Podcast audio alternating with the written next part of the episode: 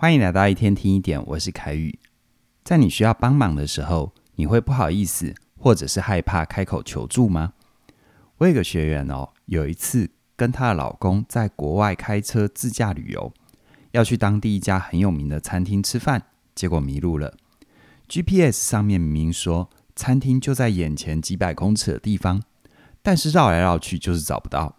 她老公明明会讲英文，但是却死不问路，坚持要靠自己找到餐厅。最后多花了半个小时，总算是找到了，但也因为错过定位的时间，让他们没有办法进场用餐。在回旅馆的路上，我这位学员就气到完全不想要跟她老公说话，而且她发现。不只是问路这件事情，她老公平常在工作跟生活里遇到了困难，除非是万不得已，不然呢，也不跟别人开口求助。她就曾经问老公说：“到底是什么原因让她不愿意主动开口求助呢？”她老公也只是说：“没有啊，啊，我就不好意思麻烦别人嘛。”她再继续追问不好意思的原因，她老公也说不上来，这让她觉得很好奇哦。像她老公这种不好意思麻烦别人、不愿意开口求助的人，到底在想什么？又有什么好方法可以帮助她改善这种不愿求助的习惯？而今天的内容，我就来回答这个问题。从心理学的角度来看，一个人会不好意思开口求助，可能有三个理由：第一个，害怕被拒绝；第二个，害怕被讨厌；第三个，害怕被认为自己是无能的。不晓得你有没有发现，这三个害怕其实都是当事人自己的想象，它是一种主观的感受，而不是客观的事实。因为别人不见得会这样想嘛，而当事人也没有进一步跟其他人核对过，所以呢，你可以说这些担心某种程度上都是一种心魔。那要怎么样才能够破解这些心魔呢？我来跟你分享两个实验，一个转念。用客观的事实调整你对于求助这件事情的看法。我们一个一个来看哦。要破解第一个心魔，害怕被拒绝，你只要记住一句话：对方愿意帮你的可能性，其实比你想的还要来得更高。为什么这样说呢？在组织行为学家凡妮莎·波恩斯和法兰克·福林，他们曾经做过一系列关于向人求助的实验。在一个实验里面，他们找了哥伦比亚大学的学生当受试者，请他们在学校里面找陌生人来填写问卷，而这个问卷大概要花五到十分钟。研究人员就问这群受试的学生，他们预估要找多少个陌生人才能够完成五份有效的问卷？学生给的平均人数是二十个，但最后实验的平均人数却只需要找到十个人。研究人员还用其他的方法重复了这个实验，比如说向陌生人借手机打电话、亲自带入到体育馆这一类的。而这些实验也都出现了相同的结果：愿意帮忙的人比受试者预期的多很多啊！听到这里，有人可能会想，这种用学生或校园作为情境的实验得到的结果，能够延伸适用到社会和职场吗？这问题问得很好哦。研究人员也有想到这一点，所以他们后来也针对社会人士做了很多不同情境、不同内容的求助实验。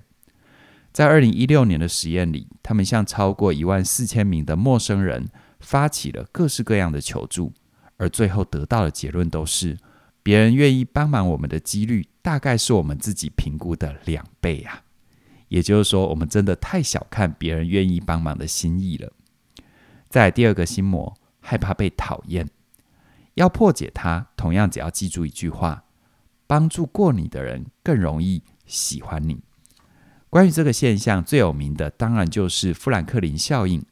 相信对于心理学有兴趣，或者是我们起点的老听众都很熟悉。可是富兰克林效应毕竟只是一个故事，而不是一个严谨的科学实验。有些人呢可能不信，但其实真的有人做过这样的实验哦。心理学家强杰科和大卫兰迪就曾经做过一个实验，实验是这样进行的：研究人员请学生到实验室回答一些简单的问题，答对就有奖金。同时呢，他们安排了一位实验的主持人，叫做波伊德先生，我们就叫他小波。在开始问答之前，小波会告诉学生测验的一些相关事项，比如说待会答题的流程是什么，会拿到多少奖金，需要注意哪些事情。而整个过程，小波会刻意表现出有点讨人厌的样子，比如说他会和学生讲：“注意听，我不希望等一下还要再重讲一遍。”类似像这样的话。而研究人员把受试者分成三组，第一组。在拿到奖金之后，研究人员就问受试者说：“你觉得小波这个人怎么样？”并且给他打分。这一组当作是对照组。而第二组在拿到奖金之后，研究人员会拦下他们，跟他们说：“因为经费的关系，心理系需要拿回这笔钱。”而几乎所有的受试者都同意缴回奖金。在缴回奖金之后，研究人员问他们对小波的看法，给他打分。而第三组。在拿到奖金之后，小波他亲自来找这些人，跟他们说：“不知道能不能请你帮我一个忙？实验的经费已经用完了，我是自掏腰包来完成这个实验。你会介意把你的奖金缴回来吗？当做是帮我一个忙。”几乎所有的受试者也都同意了。而最后，研究人员一样请受试者给这个小波打分。那么你想哦，这三组受试者。对于小波的好感度有多高呢？满分是十二分，而第一组没有要回奖金的，给小波的平均分数是四点八分，而第二组由研究人员要回奖金的那一组，给的分数最低，只有四分，可以感觉出来受试者应该蛮不爽的哦。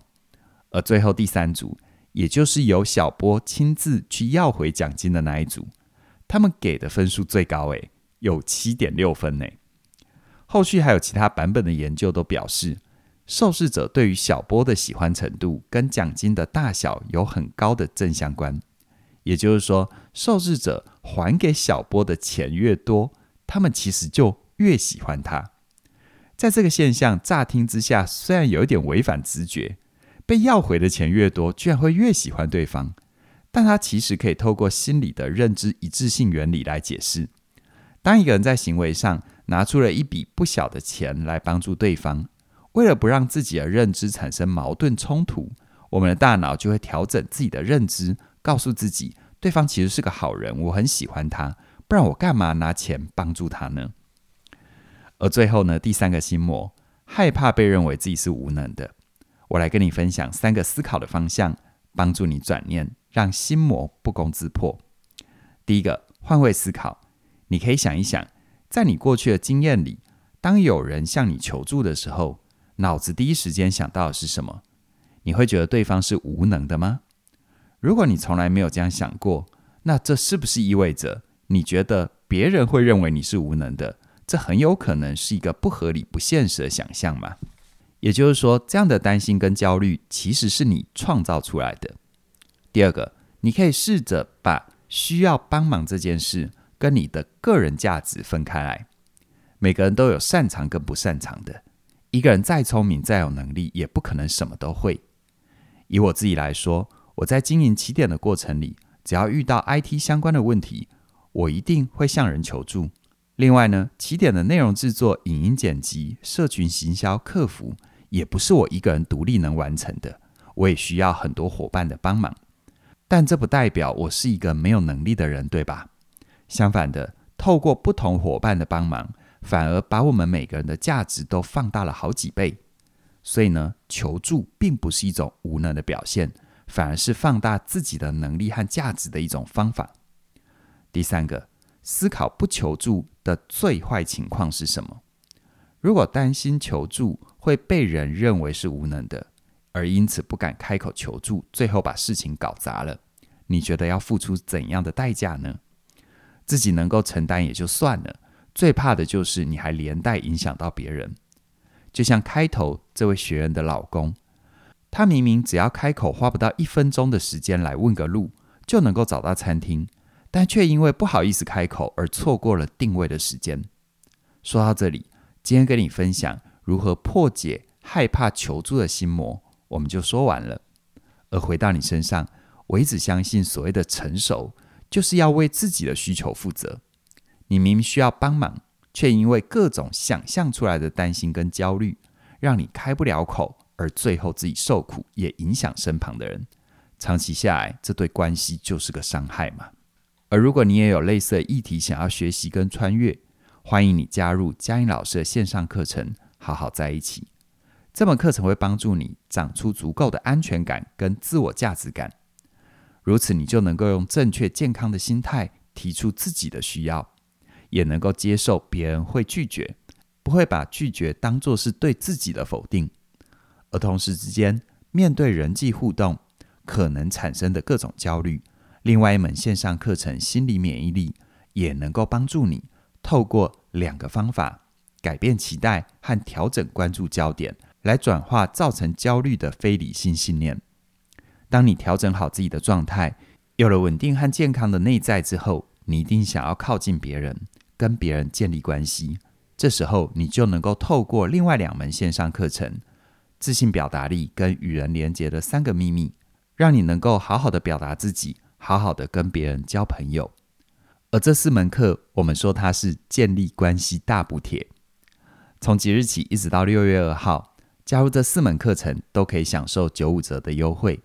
而更棒的就是，如果你加入两门或两门课程以上，就能够享受九折的优惠。鼓励你哦，现在就到起点官网加入这四门课。详细的课程资讯都在我们的影片说明里有连结。期待我们能够陪伴你，好好的跟自己也跟别人在一起。祝福你。那么今天就跟你聊到这边了，谢谢你的收听，我们再会。